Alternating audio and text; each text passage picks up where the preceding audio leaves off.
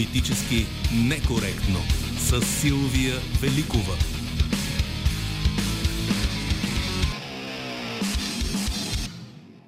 Здравейте в неделното издание на Политически некоректно. Екипа ни е звукорежисьор Слав Бистрев, редактор Добрина Карамболова, Евелина Георгиева е нашата връзка с вас в социалните мрежи.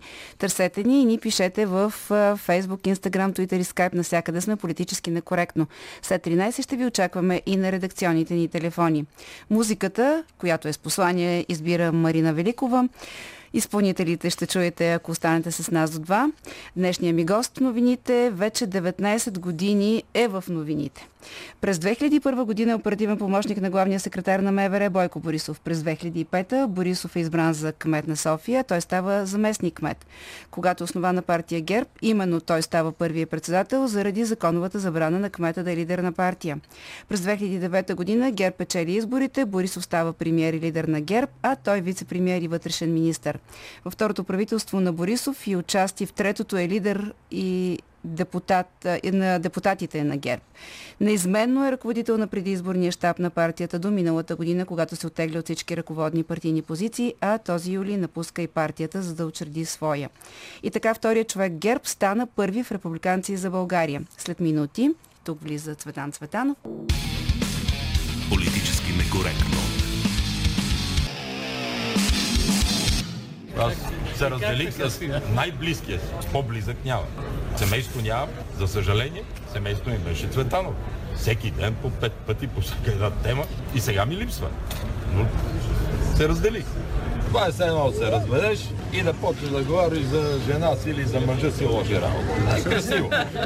Не е красиво, нали така? Щом е бил 20 години. И аз сега долу казах, че дет се вика, децата останаха при мен и трябва да се грижим за тях. А той един ден ще се върне. Студиото Цветан Цветанов. Ще се върнете ли един ден в ГЕРБ? Не, категорично не. А, възприемате ли съжителството, тази част от а, политическия ви път а, и мисля дори приятелски отношения с Борисов, нали така? Като... Приятелски, бих могъл да кажа, в чисто служебен план. А, като... До момента, в който се разделихме. А, като семейни отношения, защото той така ги представя. Това е типично неговият цветущ изказ, който има в определени ситуации. Търси да бъде атрактивен, но смятам, че точно в семейните сюжети и по-специално семейни ценности, за мен това е връх на пирамидата в отношенията между хората и семейството. Така че ние имаме диаметрално противоположни ценностни системи в тази посока и смятам, че заиграването с семейството и начина по който го представя, това беше до някъде малко обидно и за честните и достойни децата, както ги нарича той. Те да. децата сега пред труден избор ли са, избра... са изправени, доколкото а, господин Светанов, следите коментарите, сигурно сте ги чувал, хората не разпознават във вас нещо ново. Всъщност те избирателя като че ли не признава правото на политиците да имат а, а, своята еволюция или революция, зависимост от това какво се случва политически. Те подозират, че вие сте креатура на ГЕРБ, че това е нова формация, която ще иска да вземе по-доброто от ГЕРБ и да изчисти компрометираното. А, даже проект на Съединените щати. Чували ли сте го? Чувал съм много различни коментари. Аз това, което мога да заявя категорично, както в предишния си период, участвайки активно в политически живот на страната, винаги съм изграждал и съм участвал в изграждането на структурите на политическа партия ГЕРБ. Но в момента, в който видях, че ценностите и идеите, които бяха в първият управленски мандат. За мен беше това най-успешният управленски мандат. Защото бяхте вие министър ли? Не, тогава просто екипа беше съвсем различен, емоцията беше много по-различна. Имаше една връзка, която се запази през целият мандат и въпреки различните мнения, които сме имали в Министерски съвет, споровете, които сме водили, ние в общи линии бяхме един сериозен екип и тук мога да кажа, че Борисов имаше една уникална възможност да има една много добра защита за да се стигне до него даденият проблем, когато е възниквал в управлението. И аз като вице-премьер по сигурността и по други ресори, които съм отговарял, така също и Симеон Дянков като финансов министър и по ресорите, за които той отговаряше, ние бяхме една добра защитна стена и имаше възможност действително да се водят много професионални спорове и когато трябваше да се взима политическо решение, действително стигаше до най-висшата фигура в управлението. Това е министър Ще поговорим за това, защо винаги всичко стига до премиера, обаче сега искам да ви върна не, към начало. Тогава точно не стигаше до премиера. Тогава успявахте, тогава, тогава не, не се налагаше той да. да раздава и да привиква и да решава проблемите. Добре, и за това, и за вашия мандат. Обаче сега искам да ви върна много по-назад. Защото, включително и преди няколко дни от парламентарната трибуна, не знам дали сте чул, имаше едно изказване на Йордан Цонев, който говореше за а, как се е родил проекта ГЕРБ. Според него това е инженерингово образование на Иван Кръстев и на Иво Прокопиев. Вие сте с Борисов от 2001, нали така? Точно така, от 2001, когато беше главен секретар, аз бях в системата на МВР и станах него в оперативна Кога помощник. започна партийното строителство? Кога се роди идеята за партията? Каква роля в това имат Иво Прокопиев и а... Идеята се Иван роди Кръстев? 2005 година, когато всъщност Борис остана кмет, аз станах заместник кмет и тогава решихме да изградиме Сдружението Граждани за европейско развитие на България. Имахме добро доверие, което беше изградено с нашите партньори от Бавария, с фундация Хайн Зайдел. И така създадохме Сдружението и те участваха в много от кръглите маси, които проведохме в е, регионите в страната. Ролята на Кръстев и Прокопиев каква е била? Мит, никаква до момента, в който ние сме си водили разговори с много български граждани, които имат съответната професионална реализация. Все пак нека да си припомним, че Иво Прокопиев беше дълги години председател на КРИП. Това е конфедерацията на mm-hmm работодателите индустриалците в България и съвсем нормално е всяка една политическа формация да комуникира с съответните неправителствени организации. А Иван Кръстев, знаете кой е? Знаете да, какво знам. име има през годините? Няма нищо, което да е било свързано с uh, изграждането на концепцията, както за стратегията за партията, така също и за управленския мандат. Първия, втория или третия, поне не съм чул да са имали някаква съществена роля просто са били част от разговорите, които са водени и не бих казал, че това е имало някаква съществена роля по определянето и структурирането на партията. Тоест ГЕРБ е естествено родена политическа формация, Абсолютно. която се появява защо тогава? Каква, каква ниша гони? Център дясно политическия спектър и това, което всъщност хората очакваха в тогавашния момент, да има някаква промяна на статуквото и на тройната коалиция. Знаете, че 2009 година това бяха първите парламентарни избори в които имаше и мажоритарен елемент, защото една част от депутатите бяха избирани точно на мажоритарен принцип. И мога да кажа категорично, че всичко това, което сме правили, сме го правили с всичките хора, които са участвали активно в този процес в цялата страна. От 2009 до кога? Защото вие казвате, че това, което е било в първия кабинет, очевидно вече не е било същото във втория и третия. При втория кабинет имаше някаква промяна, а тази промяна беше много по-осезаема, когато напусна Веселин Вучков, министърът на вътрешните работи. И тогава в общи линии леко бях изолиран от Той каза, процесите. че ДПС влиза в службите. Нали така? Ами да, като цяло да.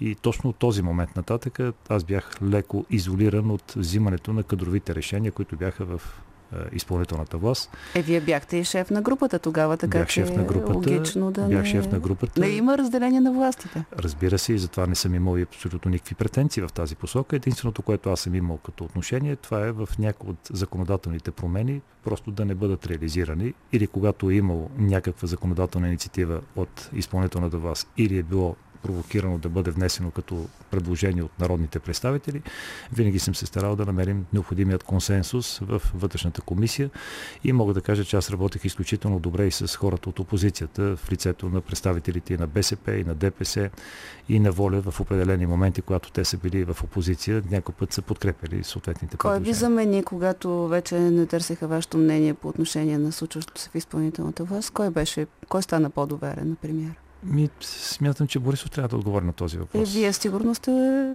усетили, гледайки какви решения се взимат, кой е той?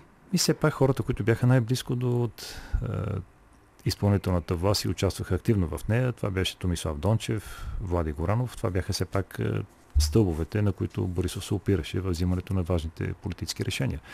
И тук мога да кажа, че една тема, която е извън темата за сигурността, Това са енергийните проекти. Знаете, че там беше изцяло в духа на консенсуса, който се постигаше между Борисов, Томислав Дончев и Темирушка Петкова. За всичките тези недоразумения с енергийните проекти, които в момента страната ни все още реализира някои от тях а за другите просто ще понесем и доста сериозни финансови Нямахте санкции. никакъв механизъм тогава да противодействате на това и да го кажете публично? Не можеше да се каже публично? Противодействахме с това, което имахме като възможност чисто институционално, защото знаете, че когато беше внесено решението за АЕЦ Белене, тогава заедно с колегите от парламентарната група и с формиращото се парламентарно мнозинство към тогавашния момент, успяхме да постигнем един консенсус и решението беше задължаващо държавата или респективно изпълнителната власт всичко, което се случва с евентуален проект за АЕЦ да бъде без държавни гаранции да няма преференциални цени, които да бъдат стимулиращи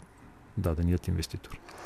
Хайде сега да поговорим за вашия мандат като вътрешен министр, защото вие издигате като приоритет на новата си формация върховенството на правото, а, а пък а, критиките към вас, че точно по време на вашия мандат като вътрешен министр правото е било в най-голяма криза и съда беше поставен на колене. Ами, разбира се, че... Да припомня ако... все пак, вие ще понесете това. Те и нашите служатели го припомнят, но това, което аз като ресорен репортер си спомням, акции с имена на съди, критиките към съди, произнесли решения, които на вас не са ви харесали. Между другото, сега главният прокурор горе-долу също се отнася по този начин към такива решения. Какво? Нека, нека да кажа, че е, имаше огромен дефицит в правоохранителната и правораздавателната система. И знаете, че страната ни, когато беше прията в Европейския съюз 2007 година, България и Румъния бяха първите новоприяти членки, които влязаха с определени изисквания за дефицита, който имат в съответните системи. Това, което направи в първия мандат, имаше изключително тежко наследство. Знаете, че имаше 17 отвличания, знаете какви бяха усещанията и очакванията на хората. Изградих един професионален екип в Министерство на вътрешните работи, без обаче на политически принцип, а на тяхната професионална е, реализация, която можеше да дадат в екипа, с който работих. Действително, че в цялата тази работа е имало изказвания, които са били много емоционални от моя гледна точка и то е било на база това, че нямах и достатъчно опит. Другото, което е срещите, които правих с жертвите на престъпността, повярвайте, много е тежко да преживееш всичко това нещо и след това да застанеш пред медиите и да говориш и някой път действително съм си изпускал чисто емоционално. Обеден съм, че с опита, който съм натрупал, това днес не би се повторило и го отчитам като грешка в този период и начина по който съм имал и коментари относно съдебната система. Имате ли а, воля да, да се извините, например, на съдя Мирослава Тодорова, която водеше дело срещу вас, то така че не, не успя да се реализира, а... на Калинка Опакчиев? Нека да, да споделя не само, да? Не, не, да споделя само защо, когато беше случая с Мирослава Тодорова, а, получих един имейл. А, и получих а, един имейл, който беше много потрясаващ и дори бих искал, когато прецените, може да се срещнете и с жертвите от дадената ситуация. Това е семейство Анчови, които през 1998 година двете дъщери са изнасилени с майката са буствали, бащата го пребиват и обират семейството с 70 000 евро дойче марки към тогавашния момент. И тези хора след, може би това са вече 10-12 години, делото е било гледано от състав на Софийски градски съд, където е била съдя Мирослава Тодорова. След 25-то заседание, това, което имам като поспомен, всъщност се прекратява и се прехвърля към военна прокуратура, защото има един член на тази организирана престъпна група, който е бил военен. И това, когато го чух от тези хора и тогава може би споменах и това, което беше казано спрямо Мирослава Тодорова. Съжалявам, извинявам се, ако това действително повлия много на отношенията между съда и изпълнителната власт. Не трябваше да го правя по този начин, а трябваше действително в чисто институционален подход. Това, което направих с тогавашният главен прокурор, той възобнови делото и в интерес истината, макар и след 20 години, тези, които бяха живи от тази организирана престъпна група, защото някои от тях бяха по затворите, други бяха вече убити, но те бяха осъдени, с което пък имаше някакво частично възмездие за справедливостта, което очакваха жертвите на тази Тоест, група. можехте да проверите преди да и да потърсите други институционални методи, но понеже споменахте тогавашния главен прокурор, хайде да поговорим и за това.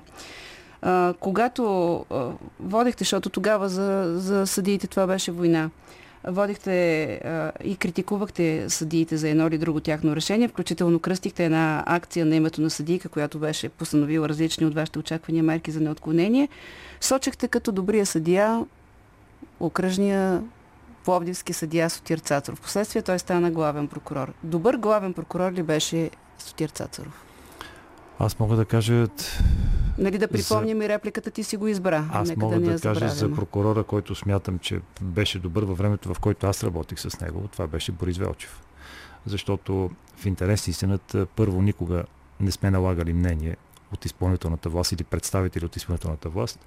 Винаги сме търсили да имаме добра координация и успехите бяха добри, защото ако проследим внимателно изследването на Център за изследване на демокрацията за корупционният натиск в страната и корупционните действия като усещане в българските граждани по методика, която те са използвали от 2000 година до 2016 година, най-низкият корупционен натиск и корупционно действие, което българите са усетили, това е било 2010-2011 година и този процент е бил под 10%. Само да дам за съпоставка, че около 30-37% беше във времето на 2000-та година и 2016 година, когато управляваше, т.е. 2014 година, когато управляваше Добре, това, това е добре. Кажете ми за, за Цацаров и за това той беше ли вашия главен прокурор, вашия на ГЕРБ имам предвид.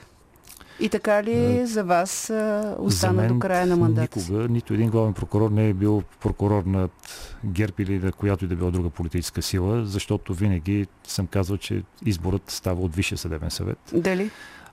Това, което... Ами все пак има и съдийска, има и прокурорска квота. Това, което ние предлагаме в а, новите ни управленски решения, които предлагаме в една предизборна кампания, това е действително да се намали политическата квота, за да може действително да се отпадне от всякакви но, такива не съмнения. но не можахте, докато бяхте шеф на групата през 2015 година, да Ако се върнем- направите тази реформа. Ако се върнем 2015 година, първо искам да кажа, че 2015 година януари месец подкрепихме стратегията за съдебната система, която получи широка парламентарна подкрепа. След това трябваше да се приемат конституционни промени, за които може би вие ме питате в Мгм, момента. заради които Христо Иванов заради подаде които оставка. Христо Иванов, но ако не бяха направени тези конституционни промени, и към настоящия момент щеше да има Висш съдебен съвет, без да има пленум, без да има колеги.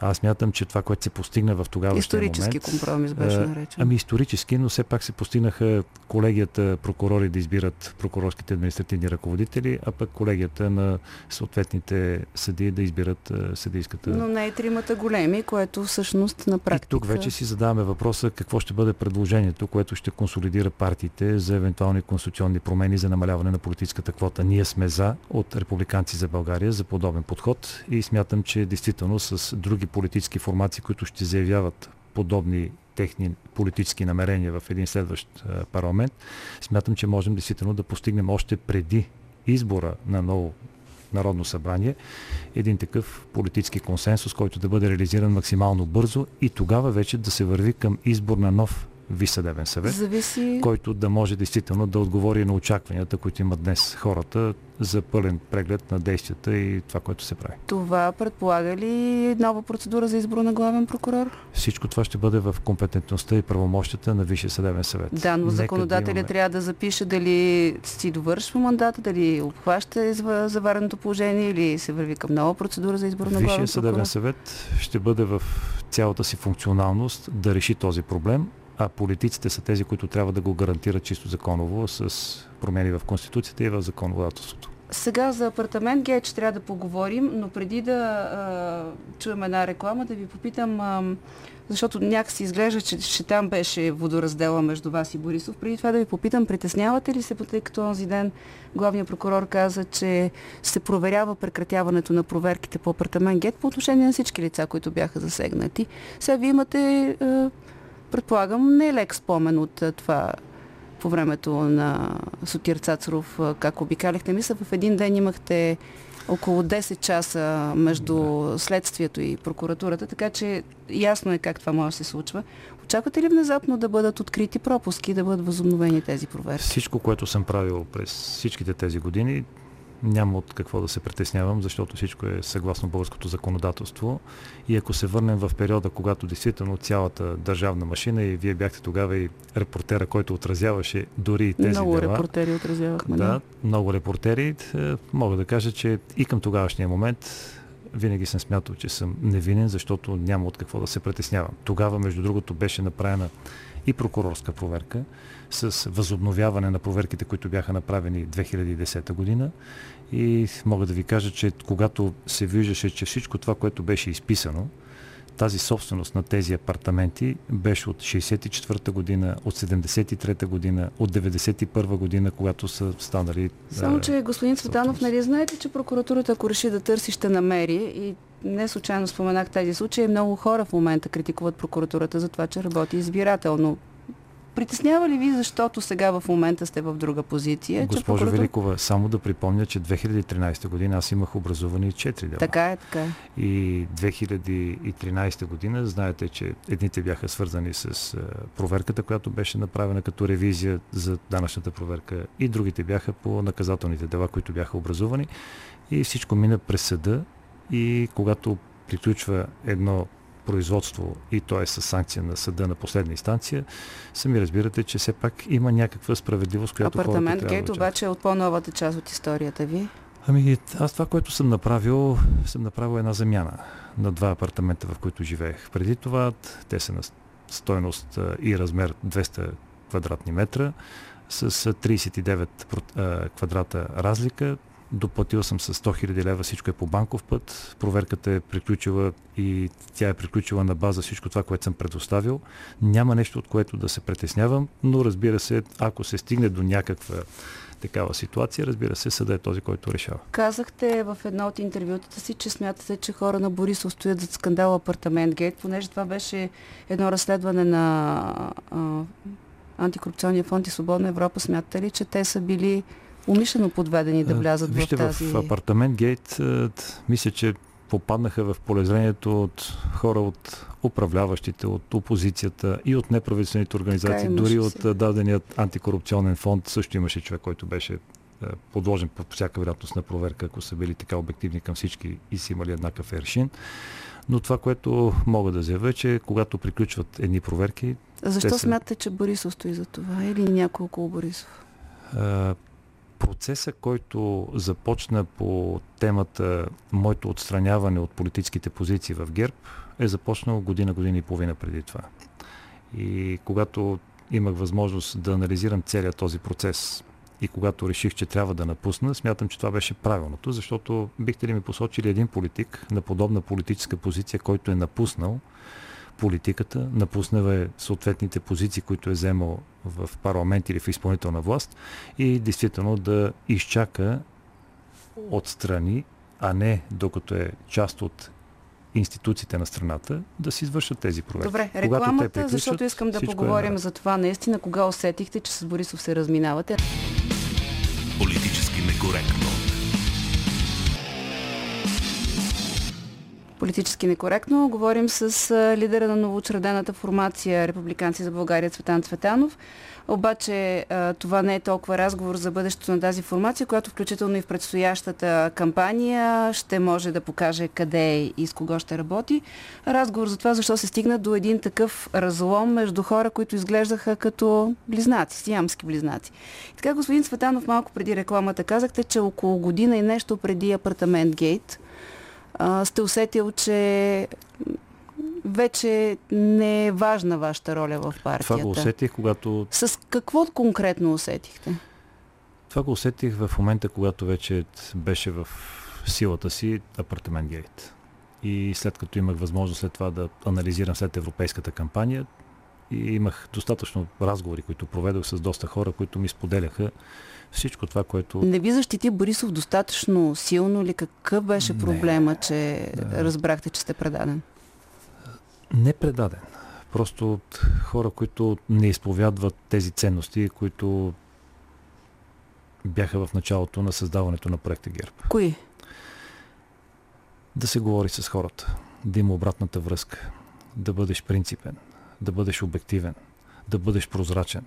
Всичко, което се случваше в последните години, беше взимано като решение от Борисов с хората около него, които бяха в изпълнителната власт и всъщност всички останали го получаваха това като нещо, което вече трябва да бъде само реализирано в чисто изпълнение на политиката. Борисов често казва, че структурите казват, че едни министри са свързани с ДПС или че структурите не са съгласни да се правят компромиси с реформаторския блок тогава. А, а вие казвате сега, че не са се чували гласовете отдолу. Ми аз мога да кажа, че последните местни избори дадоха много ясен знак какво е разминаването между това, когато бях там и когато вече не съм там.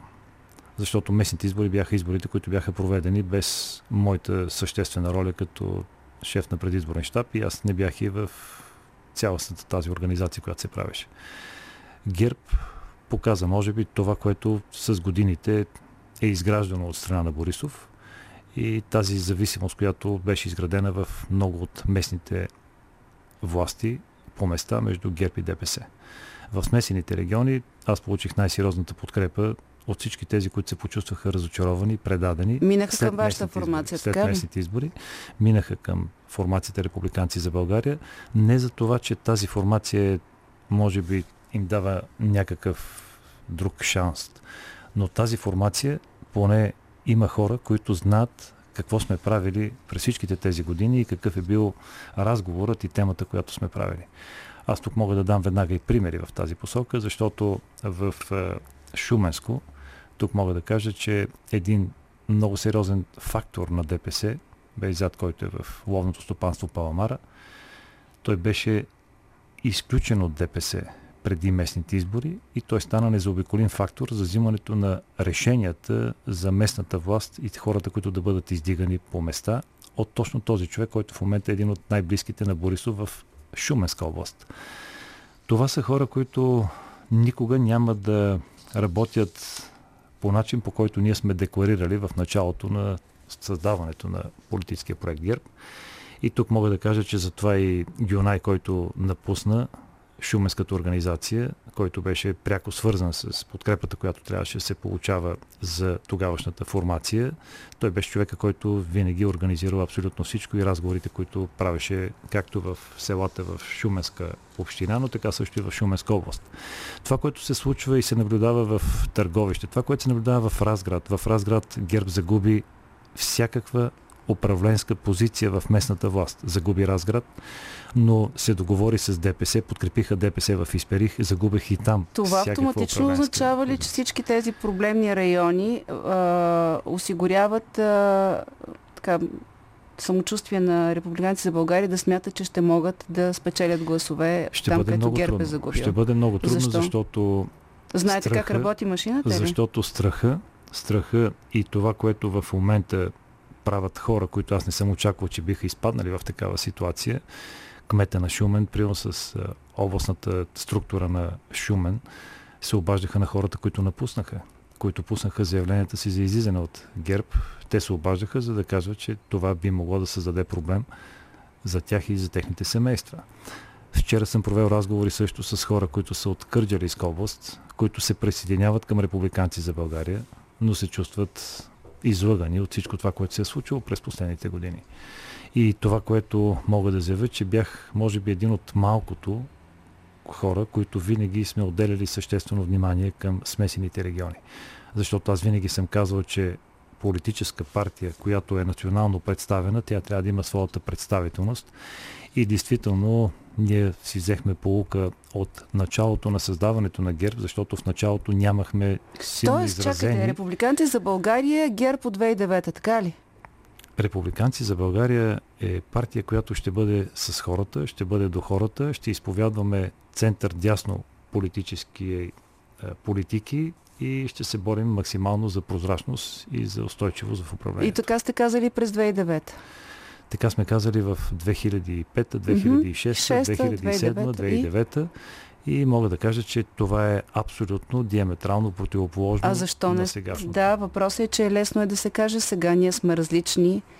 А, как се опазва тази принципност? през Ами съм- когато влезеш особено в управлението, защото всъщност това са годините, в които ГЕРБ управлява. Вероятно той е аз, съм, аз съм изкористил. доказал, че мога да опазвам тези ценности и да защитавам хората. И това съм го Добре. доказал многократно. Понеже свършваме, защо не ви вярват хората? Много негативни коментари имаше по отношение, включително и на вашето участие днес в предаването. Разбира се, че всеки е в правото си да избира.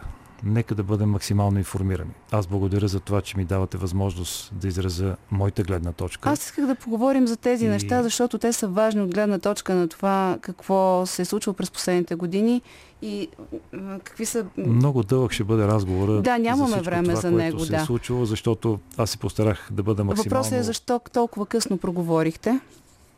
Има съм- ли други аз в съм- ГЕРБ, които биха съм искали да говорят? Аз съм проговарял винаги в формат, когато сме били с хората, които са обсъждали дадени теми.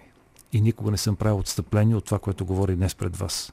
Това, което говоря пред вас днес, съм го говорил през всичките тези години. Затова и хората, които тръгват с мен, ми вярват и знаят, че тези, които ме познават, аз съм много истински човек, отдаден на кауза и знам, че ще успеем, защото искам да се обградя с хора, които имат своите професионални качества. Имаме структури в страната, които ще бъдат изцяло нови лица. Имаме хора, които имат опит. Ще влезете бъде ли парламент?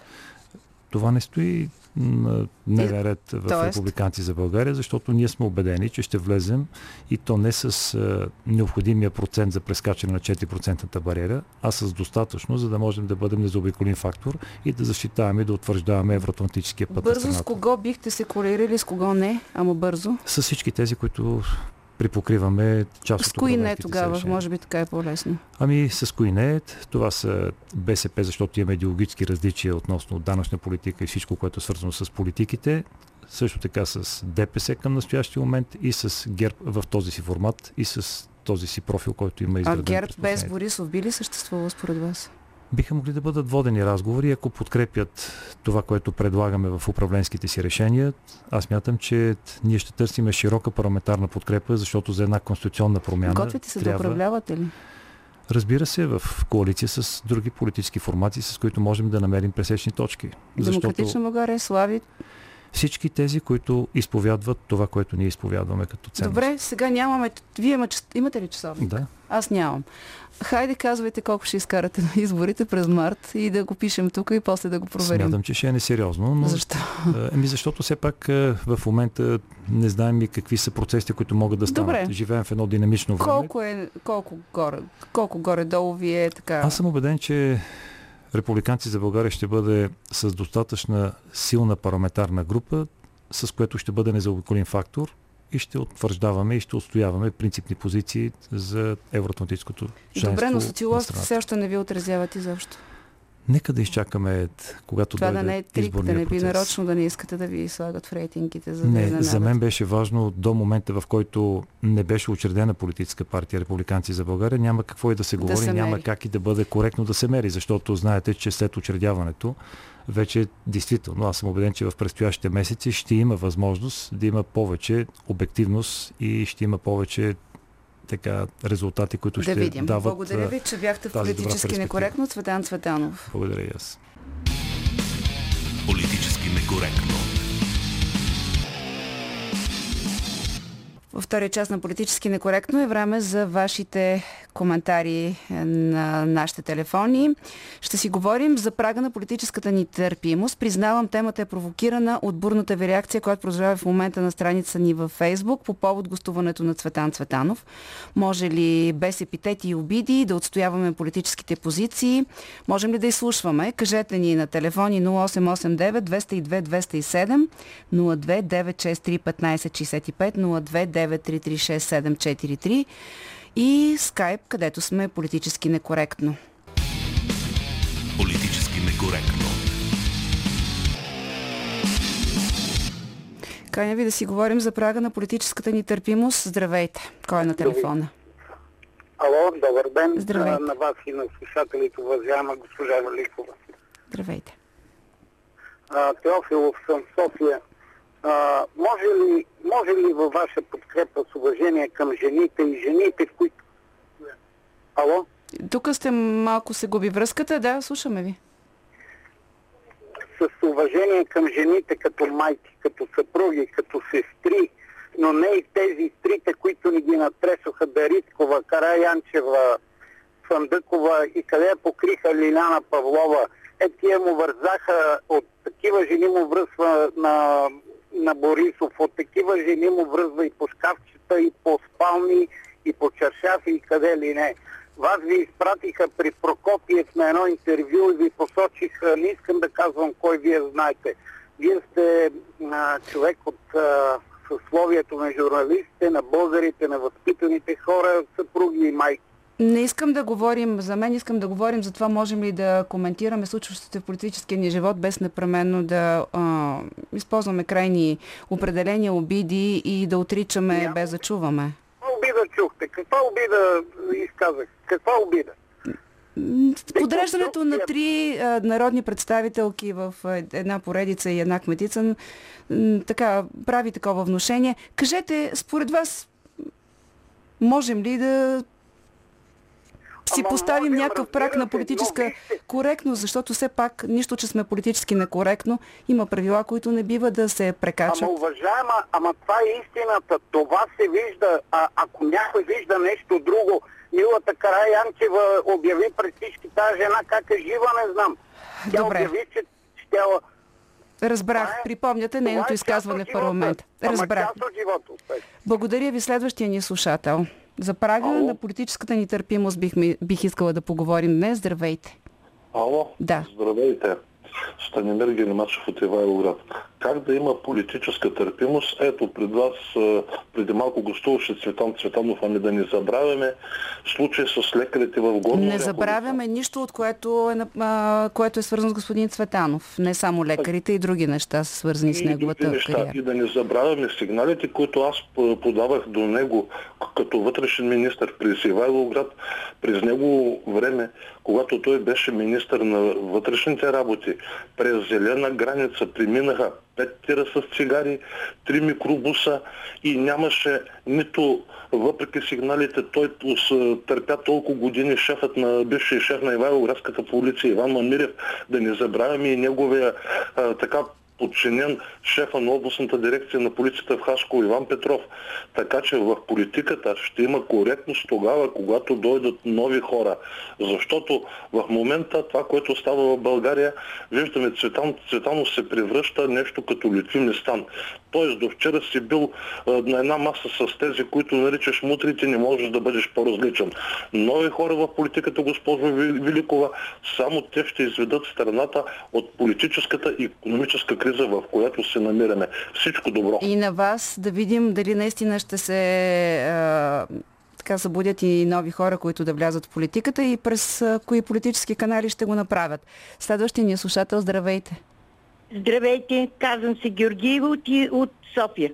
Здравейте, госпожо Георгиева. За... Няма никакви обиди, аз съм възрастен човек, за мен обидите са нещо неприятно. Но за Цветан Цветанов, само едно изречение. Вълка козината си не минава си никога. Другото, което е, спомните ли си един инцидент преди известно време, преди няколко дена?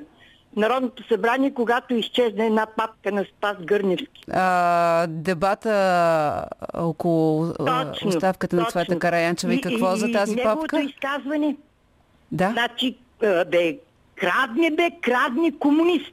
Не може да не крадне. така, сега аз, моето заключение, например, е, че той е дал точна характеристика на Борисов. Значи Борисов е най-големия крадец, т.е. най-големия комунист. Въпрос е, въпрос е дали тези оценки се дават, докато имаш възможност да, си, да ти се чува гласа там или ги дават постфактум, когато излязат от политическите Ами семейства, да, в които са били, но все пак е това не... на тези, Но- на тези хора. Така е, но това не променя факта, че дори когато атакуваме опонентите си, трябва да го правим, уважавайки тяхното достоинство. Между другото, този дебат, за който вие говорихте в парламента, беше обратното на това да се уважава достоинството за на хората. съжаление малко с закъснение, но това е положението. Това е Няма положението. Как човек да се изяви точно на момента. Благодаря ви. Просто Сега, Телефоните ви са заети до безумие. сега да чуем следващия ни слушател. Здравейте. Здравейте, госпожо Великова. Аз съм на линия. Вие сте. Да, Мариан Димитров съм от Русе.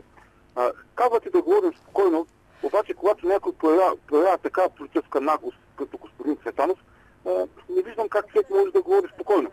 А, и въпреки всичко, аз добре запомних това, което той каза, че има ли ди- диаметрално противоположни ценности с Борисов.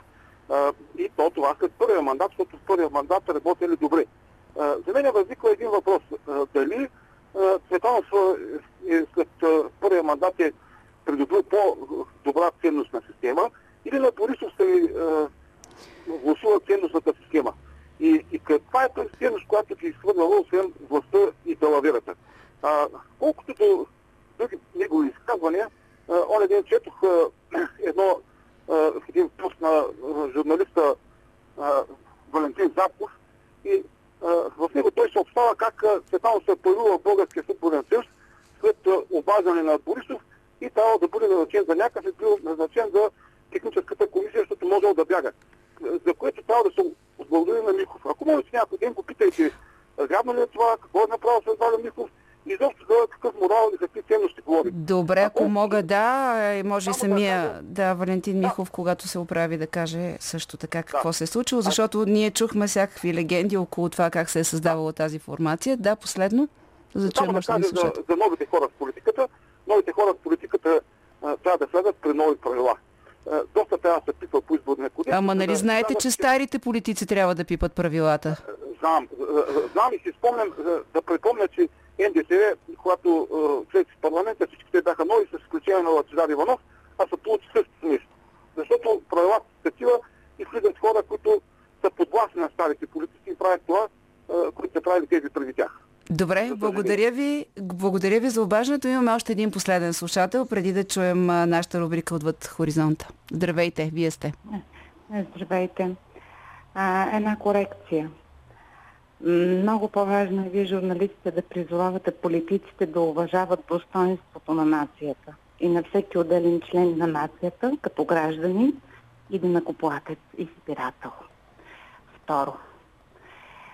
Никой не задава въпроса на господин Цветанов, респективно на господин Борисов, как така двама случайни, новопоявили се кандидат политици, се свързват с фундация Зайдо, като си има предвид, че по това време, не знам сега господин Цветанов как е с езиците, съмнявам се, нали, а, поради неговата ангажираност, че е научил добре английски, камо ли пък немски, са се свързали. Защо се говори за Иван Кръстев а, и Прокопиев, дежурните, обаче всички мълчат за името на банката Светелина Бориславова. Много е важно. Ами всъщност ще ви Да коригирам, не се мълчи. В една от последните публикации, които коментираше, коментираха раждането на а, проекта ГЕРБ, се, а, имаше и името и на Цветелина Бориславова, така че да, не, да, не ама се и за мълчи. една криптокралица изчезнала случайно и в тая връзка се коментира името. Така. Така че политически Това съм го пропуснала, да. коректно- Мгм. А, не, няма как. Вие четете било, моля ви. Съмнявам се, че сте го пропуснала. Аз лично било съм се информирала. Добре. Но ако не сте го направете, те са изключително Добре. авторитетна разследваща медия. Мгм. Така е. А, да. А, така че е много важно да се зададе и този въпрос. Не постоянно да забъркват имената на Кръстев и Прокопиев, дежурните удобни, ами, защото една дама случайно изчезна от полезрението на, на, така, на публиката. А пък тя е неразривно свързана и с имената на двамата високо интелигентни представители на партия ГЕРБ, Борисов и Цветанов.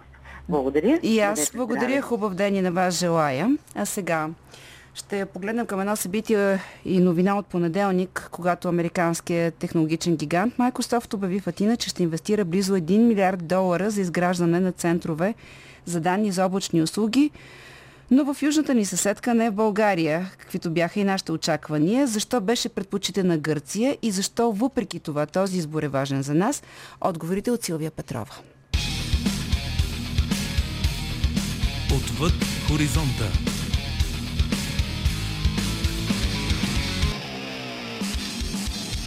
В една на пръв поглед обикновена пресконференция, но пълна с символика в музея на Акропола, президентът на Microsoft Брат Смит обяви значителната по размери и значение инвестиция. Създаването на три големи центъра за данни в подкрепа на облачни услуги, насочени към клиенти на платформата Microsoft Azure. Необходимата инфраструктура ще бъде изградена в три различни района на Атина, а покритието на услугата ще обхваща региона на Юго-Источна Европа. Паралелно с инвестицията беше обявена и програма за обучение на 100 000 гърци. Διότι η ίδρυση ενός υπερσύγχρονου Създаването на свръхмодерен център за данни, в която и да е страна от технологичен гигант като Microsoft, автоматично я превръща в дестинация за инвестиции. Само за 9 месеца и въпреки облаците на пандемията, достигнахме до този момент. Раждането на една важна, иновативна инвестиция с економическо значение на много нива и огромен социален отзвук. Благодарение на това, Гърция се налага като световен облачен център. Посочи гръцкият премьер Кирякос Мицотакис и шеговито отбеляза. Η Ελλάδα έχει τον ήλιο της και τώρα αποκτά και το cloud της. Гърция има своето слънце, а сега вече си има и облак. Гърция предприе действия, с които подобри имиджа си по отношение на спазването на авторските права. Беше осъществен търг за доставка на софтуерни лицензи на Microsoft за нуждите на публичната администрация. Тази година Гърция беше премахната от списъка за наблюдение в така наречения доклад 301 за наличието на адекватна и ефективна защита на правата на интелектуалната собственост в света в държавите търговски партньори на Съединените щати. За сравнение, от 2018 България не е в този списък на страните, използващи пиратски софтуер в публичния сектор. Неодавна в Гърция беше прият нов закон за цифровото управление, който предвижда облачните услуги да бъдат предпочитани за съхранението на данни от институциите, а частният сектор все повече разчита на облачните услуги. Миналия февруари Мицотакис и Смит обявиха амбициозна програма за работа по технологии, свързани с виртуална и добавена реалност. Три месеца по-късно технологичният гигант придоби голяма гръцка софтуерна компания с изследователски и развойно отдел по автоматизация и роботика. В момента Microsoft има центрове за данни в 26 страни, 7 от които са в Европейския съюз, сред които Германия, Франция, Нидерландия и Ирландия и изгражда още в Полша, Италия и Испания. Обикновено процесът по осъществяването им отнема две години. Президентът на Microsoft Брат Смит потвърди, че инвестицията в Гърция не е случайна. Това е инвестиция, която отразява нашето доверие в гръцката економика, нашето доверие в гръцкия народ и нашето доверие в гръцкото правителство. Това не е нещо, което правим на много места или с лека ръка. Имахме възможност да се срещнем с Мицотакис на Световния економически форум в Давос. Имаше някои неща, които вече представляваха интерес за нас. Вече мислехме за изкуствения интелект. Но премиерът ви беше ясен. Всички тези неща са хубави и обмислете инвестицията в Център за данни в Гърция. Честно казано, той е личността, която засили мисленето ни в тази посока. И смятам, че е прекрасно, че успяхме. На първо място проектът изисква голяма капиталова инвестиция. Строителството ще е огромно. Ще се инвестира в земя, в сгради, компютри за захранване. Обикновено за тези неща трябват стотици милиони евро. Към това ще има и други инвестиции тук, като най-важната според мен като ефект ще е осигуряването на дигитални умения на 100 000 гърци през следващите 5 години. Почерта президентът на Microsoft Брат Смит. Той допълни, че услугата, която ще бъде постигната, ще е с висока скорост и с висока надежност. Тя ще намали разходите на местните компании, държавните и образователните институции. Гръцкото правителство се е ангажирало с бързото лицензиране и улесняване на инвестицията, както и по-добрата правна рамка в Гърция, възможността там да се привлекат кадри от цял свят с помощта на така наречените сини карти и по-низки ниските нива на корупция в сравнение с България са се оказали сред решаващите фактори за сделката, смята Добромир Иванов, председател на Българската стартъп асоциация. Не са ниските заплати това, което привличат инвеститорите и които правят големите сделки. Ние имаме някакви проблеми, които са много по-съществени. Слабостите в нашата съдебна система, липсата на сигурност. Гърция може да е по-скъпо да правиш бизнес, но е по-лесно, по-гъвкаво е, по-сигурно е със сигурност и това си е някаква форма на шамар за нас. За такива големи сделки, от една страна е нужда политическата воля, да имаме политици, които могат да провеждат такива разговори и да убеждават такива компании да дойдат. От друга страна са институциите. Това, че наистина институции не работят поголовно. Министерства, агенции, общините, много от институциите не работят, както и това, че нашите процедури чисто законодателно са много, много тромави. В принцип, както е важно колко вече кадри имаш на пазара, така е важно твоята държава до каква степен може да привлича хора при нужда и при нас това, че нашите сини карти много, много бавно във времето се подобряват, но те все още изостават драстично от това, което трябва да бъдат. Сините карти са начина по който може да вкарваме експерти нужните кадри от държави извън Европейския съюз. Буквално в рамките на няколко седмици до месец човек да може да дойде тук. Ние карваме стотина човека по този начин на година, докато другите държави десетки хиляди, стотици хиляди понякога. Полша взе близо 2 милиона човека, високо квалифицирани хора от Украина. За същия период ние нищо не успяхме да направим. Сега в момента има златна възможност за България с това, което се случва в Беларус. Ние трябва много проактивно да отворим вратата си към хората, които не искат да живеят в кризата, която е там и да им предложиме България като място, където тези, които са високо квалифицирани, могат да дойдат и да се реализират. Но за да стане това, на нас ни е нужно институции, които работят и ни е нужно законодателство, което всъщност е гъвкаво, което е бързо и което дава възможност бизнеса много бързо да взима кадри, което ние нямаме, което Гърция има. Какви стъпки обаче трябва да се предприемат в проблемните сфери? Администрацията ни има нужда от електронно управление, с което от една страна да улесниме начина по който хората и бизнеса комуникират с нашите институции, от друга страна да намалим хората там. Това ще даде възможност да има по-високи заплати. Има ли там по-високи заплати, ще бъдат по-атрактивни, там могат да отидат и повече млади хора, още по-способни хора и съответно да стигне цялото качество. Самата ни образователна система не изважда обучени кадри. Ние ако вземем млади хора, се занимаваме те първо да ги учиме на умения, на качество, дори на характери, на базисни ценности. На пресконференцията миналата седмица в Атина, на която беше обявена инвестицията, президентът на Microsoft Брат Смит даде заявка, че съседните на Гърция страни също ще бъдат включени в проекта. Старт в асоциацията, която аз представлявам, използваме този израз, че на Балканите ние сме в competition, което е едновременно и конкуренция, и партньорство. И ние имаме нужда не е просто България да изпъкне на фона на останалите държави около нас, а Балканите да си смениме репутацията и фанда. В този смисъл всичко успешно, което става на околните държави, това ни помагат. Microsoft в момента отваря нещо доста сериозно в Гърция. Те ще обучат десетки и стотици хиляди хора. Тия хора ще започнат да създават други компании, ще започнат да се привличат други компании, ще почне в Гърция да има все повече ноу-хау, там ще има все по-жива среда за високи технологии. И всъщност не е Microsoft, който ще ни вземе хората, а цялата среда, която ще се зароди там съответно много възможно ние да губиме както програмисти, така и предприемачи, така и бизнеси, които да се релокират там по различни причини. Въпреки многото проблеми, важното е да се направи първата крачка към промяната, колкото и клиширано да звучи, за да се случи и в България нещо подобно на ставащото в технологичния сектор в Гърция. Много държави са допускали грешки, както ние допускаме но света се развива много бързо и това дава възможност да наваксваме изоставане. Въпросът е наистина на воля това нещо да стане, на грамотност и разбиране какво в крайна сметка трябва да се направи. До голяма степен на нашето си поколение това ни е отговорността да си направим държавата място, което да е по-добро за следващите това е възможно да стане. За финал посланието, с което Microsoft обяви големия си инвестиционен проект в Гърция. Υπάρχει πάντα ένας τόπος για νέα ξεκινήματα. За всяко начало има място. Място с голям потенциал. Място за нови възможности. Място за растеж. За всяко ново начало има начин. Път за обединяване на силите, на промяна на правилата на играта, на напредък. За всяка нова глава си има време. И това време е сега.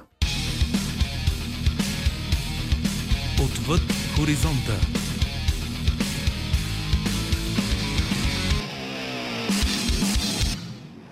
Малко ще продължим а, да си говорим на телефоните на, на политически некоректно. Сега да ви прочета малко от коментарите, които получихме по скайп по темата за а, Политическата ни търпимост, както най-още формулирахме, политическата коректност на говоренето явно е еднопосочна. Когато ББ ни наричаше тулупи, лошо материал и главанаци и така нататък, всичко това се изтърпя от народа, но когато народа започна да дава квалификации на политиците, тогава ревнаха. Това казва Чавдар Дуцов. Той ни е писал в скайп. А, още едно наш слушател а, от скайп. Здравейте, граница на политическата търпимост е право пропорционална на морала. Загубилите чувство за срам нямат право да очакват търпимост от тези, които ги слушат, когато си на противоположно мнение и не си съгласен с начина на работа на партията или правителството, напускаш, за да защитиш мнението си. Така правят почтените хора. А, Евгений Демиров в а, Фейсбук. Отговор на въпроса за политическата търпимост е много важен, но тук има редица неизвестни и еднозначен отговор, за съжаление, не е възможен, поне така си мисля аз. Лична история споделя в своя пост той. А, всички тези а, позиции са на нашата страница в а, Фейсбук а, ето и нещо, което специално искам да прочета по повод предаването политически некоректно от Ангел Георгиев, който казва, че не може да се освободи от чувството, че това предаване е създадено като малка дупчица балон, през който да се изпуска част от натрупващото се напрежение. Още повече пише той, че се излъчва по националното радио, а то се финансира от бюджета. Тоест, говорете против нас, но внимавайте какво говорите. Това е позицията на Ангел Георгиев във Фейсбук.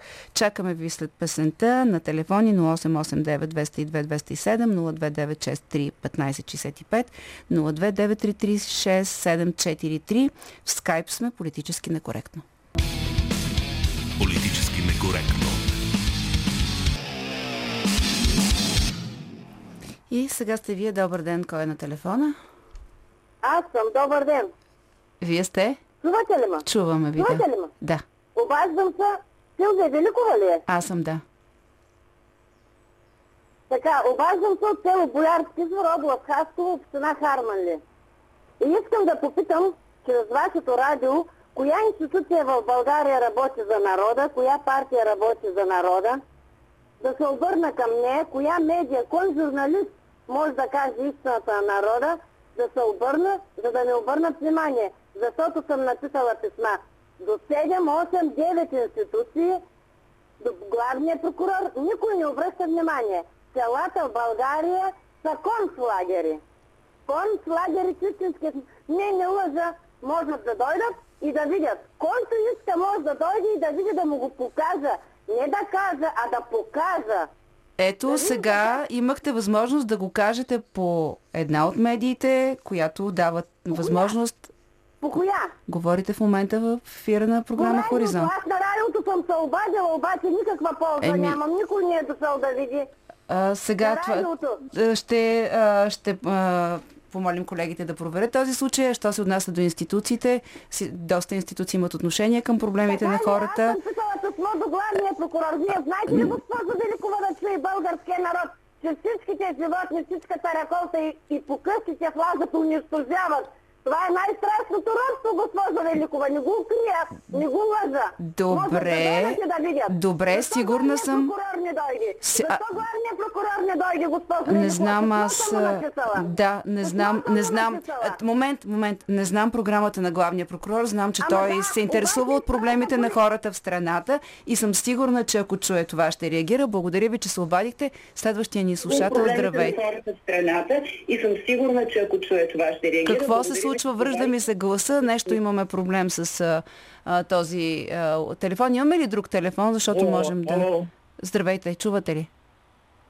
Чувате ли ни? Ало? Здравейте. А, Здравейте, госпожо Великова. Казвам се Ваня Петрова. На вашия въпрос за това има ли право, имам, можем ли да бъдем коректни към некоректните, така ли? Не ви говоря разбирам? за търпимост, не говоря за коректност и некоректност. За Нека не се заиграваме а, с да. името на А, предаването. значи, като, Да. като във всяко нещо си има мярка, има граница на търпимост. А, принципно да. Краткият въпрос е да. Имате право да каните такива хора, естествено. Но знаете ли, мисля си за тези граници на търпимост. А, граници на търпимост са по отношение на това какво тези хора са ни дали, какво ние сме видели от тях, какво ние можем да понесем. Пример. Първо Цветан Цветанов, Плевналиев, Иван Костов, Станишев. Примерно, давам ви пример. Значи има една граница, която тези хора, според мен, са пресекли. Достатъчно сме ги слушали, достатъчно са ни ясни и мисля, че замисълът на предаването ви беше хора, които нямат друга възможност да се появят а, а, толкова често по нашите медии. Примерно като един професор Георги Каприев. Той беше преди новините в 12 часа в точно, нашото точно след, Да? защото Да. той е непосредствено преди вас. Мгм.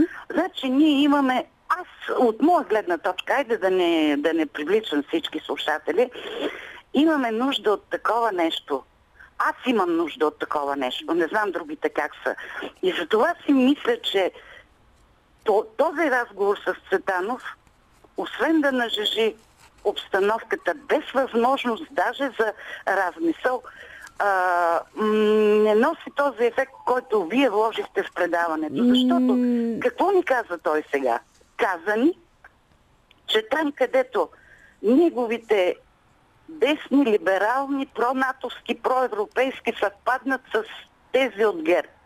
Ма моля ви се, сега, нека да, нека да кажем така. Ги... Нека да кажем така. А, абсолютно легитимно очакване да чувате хора, които не звучат а, често и това ще се случва в политически некоректно и не само в политически некоректно, както и ние а, трябва да даваме думата на всички хора, които имат претенции да участват в политиката, които имат история в политиката, за да ги питаме какво се е случило. Така че Ох, и Цветан Цветанов... Хора са с и, много, а... много, много лош лимит. А, ми, да видим на изборите какво ще стане а, с а, лошия лимити на едните и на другите, защото тогава е по-интересно а, да видим дали да, всички тези критики и несъгласия с тези хора как после се трансформират в гласове, това е тема за след изборите. Последен Ама слушател... нали се че, че Цветан Цветанов е все пак а, проекция на американски проекти, е някаква... Така се твърди. Така се твърди. От, а, ГЕРБ. Така се твърди, да, и така това, той отрича. Да, за... благодаря ви. Благодаря ви. Нека да чуем още един слушател последно. Добър ден. Здравейте. Нека да сте кратък, ако обичате. Да, да. От София Пешев. Ами, Здравейте. искам да разбера защо а, Българското национално радио като стратегически обект от националната сигурност и по принцип като държавно радио, като обществено радио с бюджет, защо нямаше предаване като вашето по времето на БСП и Станишев, политически некоректно? Защо бе Другарко Силвия? Защо се излагате по този начин? Защо? Как не ви е срам да заставате на страната на леви радикали и да ги пропагандирате всеки ден на вашето радио, без да имате а, и, и друг човек отсреща да каже Даже... и неговото мнение. Да, да. Срамота, Ето, вие сте срамота. другия човек. Да, вие сте другия човек. Тоест, чухме вашето мнение в ефира, само не знам какво значи леви радикали, извинявайте, тъй като нямам отношение към а, идеологите, но ето, а, а, чухме това мнение в ефира на политически некоректно. Сега само да добавя още едно от скайп от нашия слушател Милен Цонев. Повече от 30 години вседват някакви хора да ни оправят и сега част от слушателите пеят тази си песен.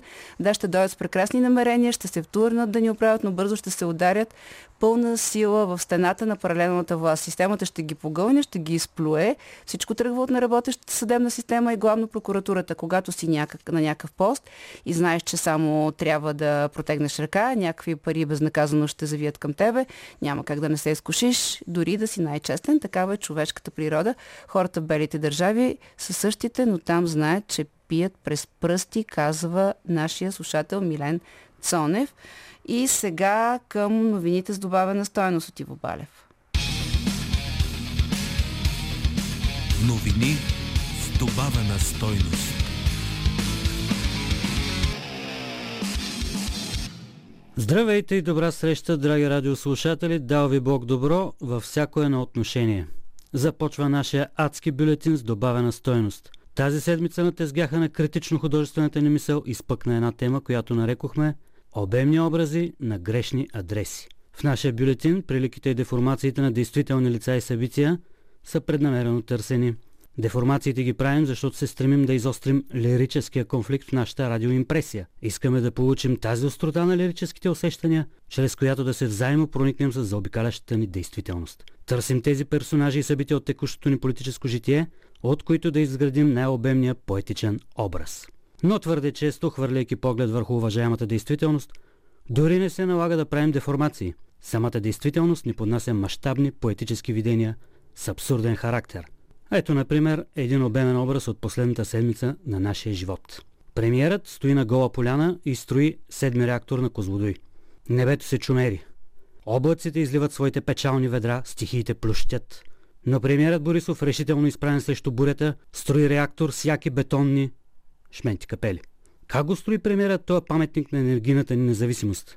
Както и преди 8 години. Неракотворно.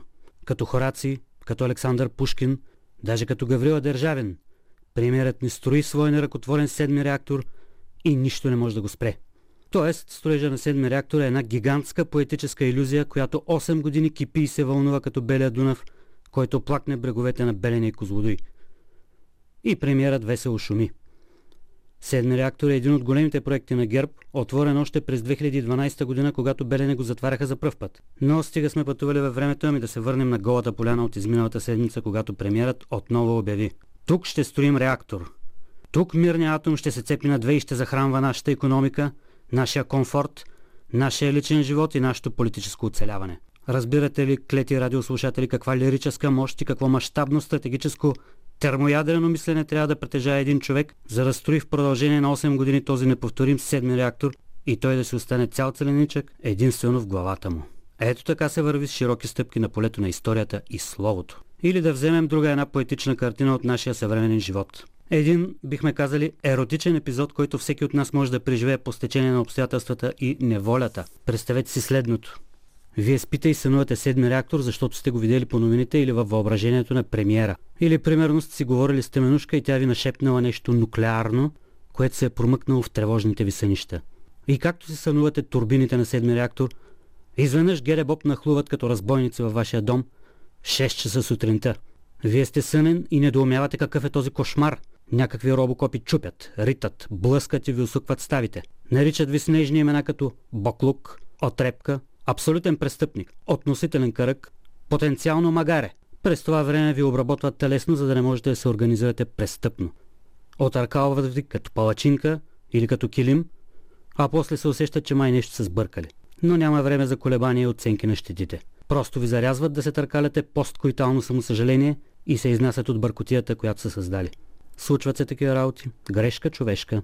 Тази еротична картина, тази перфорация на личния живот също е буквално и без никакви деформации прекопирана от текущата действителност в епохата ГЕРБ.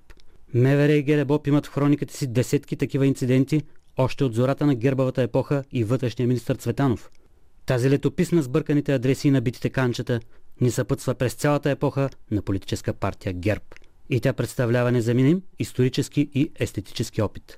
Дзън-дзън, цинг-цинг. Обаче тази седмица се случиха още такива подобни обърквания на Геребоп. Те отново тръгнали на акция и сбъркали адреса. По слухове на очевидци, бойното крило на Геребоп нахлу и в старата сграда на Народното събрание. И какво намерили там антимафиотите, дезорганизатори на нашата престъпност? Намерили Цвета Караянчева да развива някакви стари килими, които готвела за подарък. Тук е малко трудно да предадем усещането за безтегловност и отчаяние на антимафиотите, които изпитали в тази секунда на ювелирната си акция. Но ще се опитаме и нека силата на словото бъде с нас. Антимафиотите се огледали в стаята с килимите и не открили нито един човек да става за бой. Пред тях стояла само цвета, която естествено не бихме докоснали с пръст, колкото и груби робокопи да сме в сърцето си. Ама тука, заплакали униформените, тука няма кого да бием. А че кой ви каза така, рекла им Караянчева. Тука има даже много мегдан за бой. И връчила на всеки антимафиот бухалка, за да хвърлят един злобен бой на килимите, да им изкарат душичката – да отделят фините прахови частици от същността на старите им влакна. На това място един от бопаджиите дори възкликнал с думите на Вацаров. Да видиш ти каква мадама, брат, като жребица от разплодник. И тези сурови униформени мъже с лъвски сърца почнали организирано да налагат килимите с невиждана ярост. Ама така бъхтели килимите все едно бият хора на сбъркан адрес. Ето такива удивителни събития съпътстват нашия трудов делник, скъпи радиослушатели. Докато едни хора строят седми реактор на приказки, Други хора на дело пердашат населението на грешни адреси. А ти, гражданино, кого наби по грешка и колко реактора построи за родината си? Това бяха новините с добавена стоеност. Национален бюлетин за обща култура по актуални теми с леки издевателства в стил акробатичен пънк-рок. Аз съм господин Балев от Вестник сега, медията на свободните хора. До чуване! Новини с добавена стойност.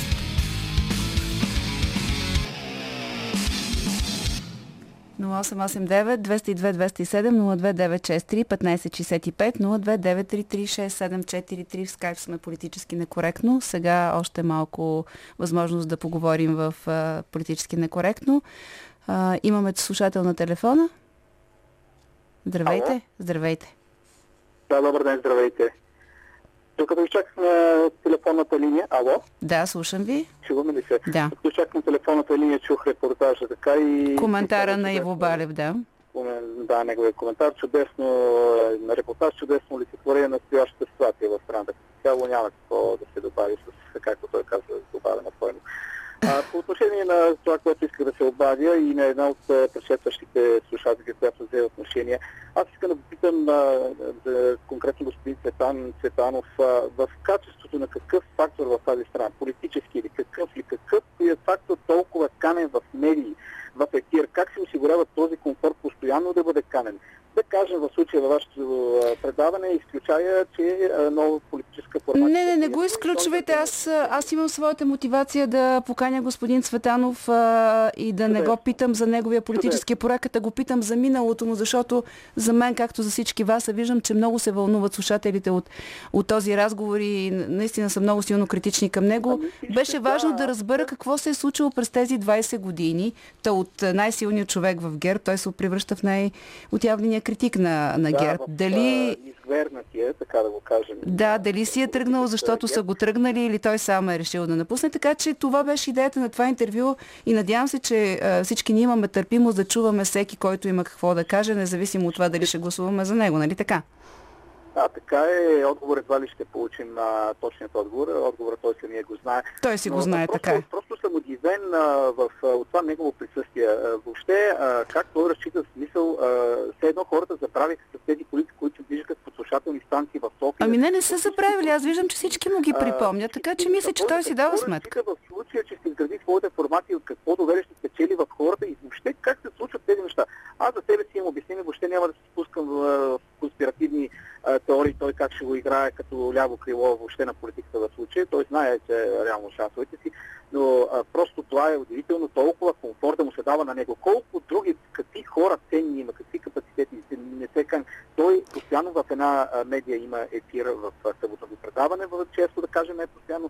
А, и въобще чуда се. А, Не знам. сега, Вижте, това са нека да... Нека да които участват, това са вече догадки. Така е, участват, канят го в медиите, интересен е от гледна това- точка на това, че знае много за Борисов а, и сигурно всеки от нас опитва да разбере какво се случва там по върховете на властта, дори когато вече си е напуснал. Още един слушател имаме на а, телефона. Здравейте. Добър ден, здравейте. Здравейте. Ало? Да, слушам ви. А, сега вие искате да бъдем как коректни. Не, не искам да бъдем коректни, искам да, да си поговорим за политическата търпимост. Това не А, означава да сме коректни. Не а, знам защо как да си заигравате коментираме всички тогава, с името. А, Радев, който се нарича президент на България. Как да го... За кое? Еми той коректен ли е? той Не е знам, президент на кажете. България. Кажете, вие сте, вие сте водещите в този разговор. Моля? Вие сте водещи в този разговор. Кажете за Радев, кажете за Цветанов, кажете за Борисов. Затова ви каним да ви той чуем. нарече хората мутри. Министър-председателя. Един милион хора, които толкова пъти избират този човек и тия хора. А за Цветанов какво да говориме? Това е една отрепка, това е най-гадните Не, не с хора. тези това думи, са не най-гадните хора. Аз обаче се очудвам. Как може Горан Благоев, който аз го гледам и той, се, той води предаване за вярващи хора. Той да отиде в при Цветан Цветанов. А добре, защо, защо за вас е важно кой къде ще отиде? Нали вие имате своята политическа принадлежност, харесвате някаква формация, уважавате и цените хората в нея. Защо за вас е Ама неприемливо ли, някой че да предаване някъде е друго? за вярващи хора. И той отива Тя вярата е монопол за някого ли? Моля? Какво значи предаване за вярващи мо- хора? Това по какъв Еми, начин? Го- Горан Благоев, какво предаване Така и какво, по какво общо има това телевизия? с неговите И по- политически избори? Това, това показва какъв, колко вярваше и той. Разбрах ви. До тук. Добре. До тук наистина, до тук. Последният ни слушател на телефона, ако все още е там. Здравейте, здравейте, тук съм, госпожо. чакам ви. И ние ви чакаме. Последната Здравейте. сте вие, кажете. А, трябва да ви поздравя. Не хванах началото на предаването, но вие дадохте на всички тези хора прекрасен урок за политическа търпимост. И знаете ли, най-големият проблем на българския народ е, че все още е много прост и затова прости ще ни Е, управляват. да, да, ма не с тази дума, когато говорим за търпимост. Като говорим за търпимост, дали думата е народа е прост? Ами, може би греша, че обобщавам, но това, което чух като реакция на, на поканата ви за разговор, показва точно това. Съжалявам. Нека да се ограничим в участващите в предаването. Наистина нямам право да генерализирам. Права сте. Но по отношение на Борисов искам да кажа какво ли е правил той в Давос, докато Мицотаки се направил тази прекрасна сделка. И не го ли е срам? Хора, които сме, е, е, хвалим се в цял свят с най-бърз интернет, с най-добри IT специалисти. Този сектор наистина е прекрасно развит. Ами когато човек не разбира, това е резултата. Трябва да се засрамят дори само за този факт. Да. Само заради това той трябва да си отиде. Радвам се, че сте оценила а, присъствието на този коментар в нашото предаване политически некоректно, защото наистина имаше какво да чуем в него. А ние тук ви казваме дочуване. А, предаването ни приключва. Екипа ни Слава Бистрев, Добрина Карамболова, Марина Великова и Евелина Георгиева.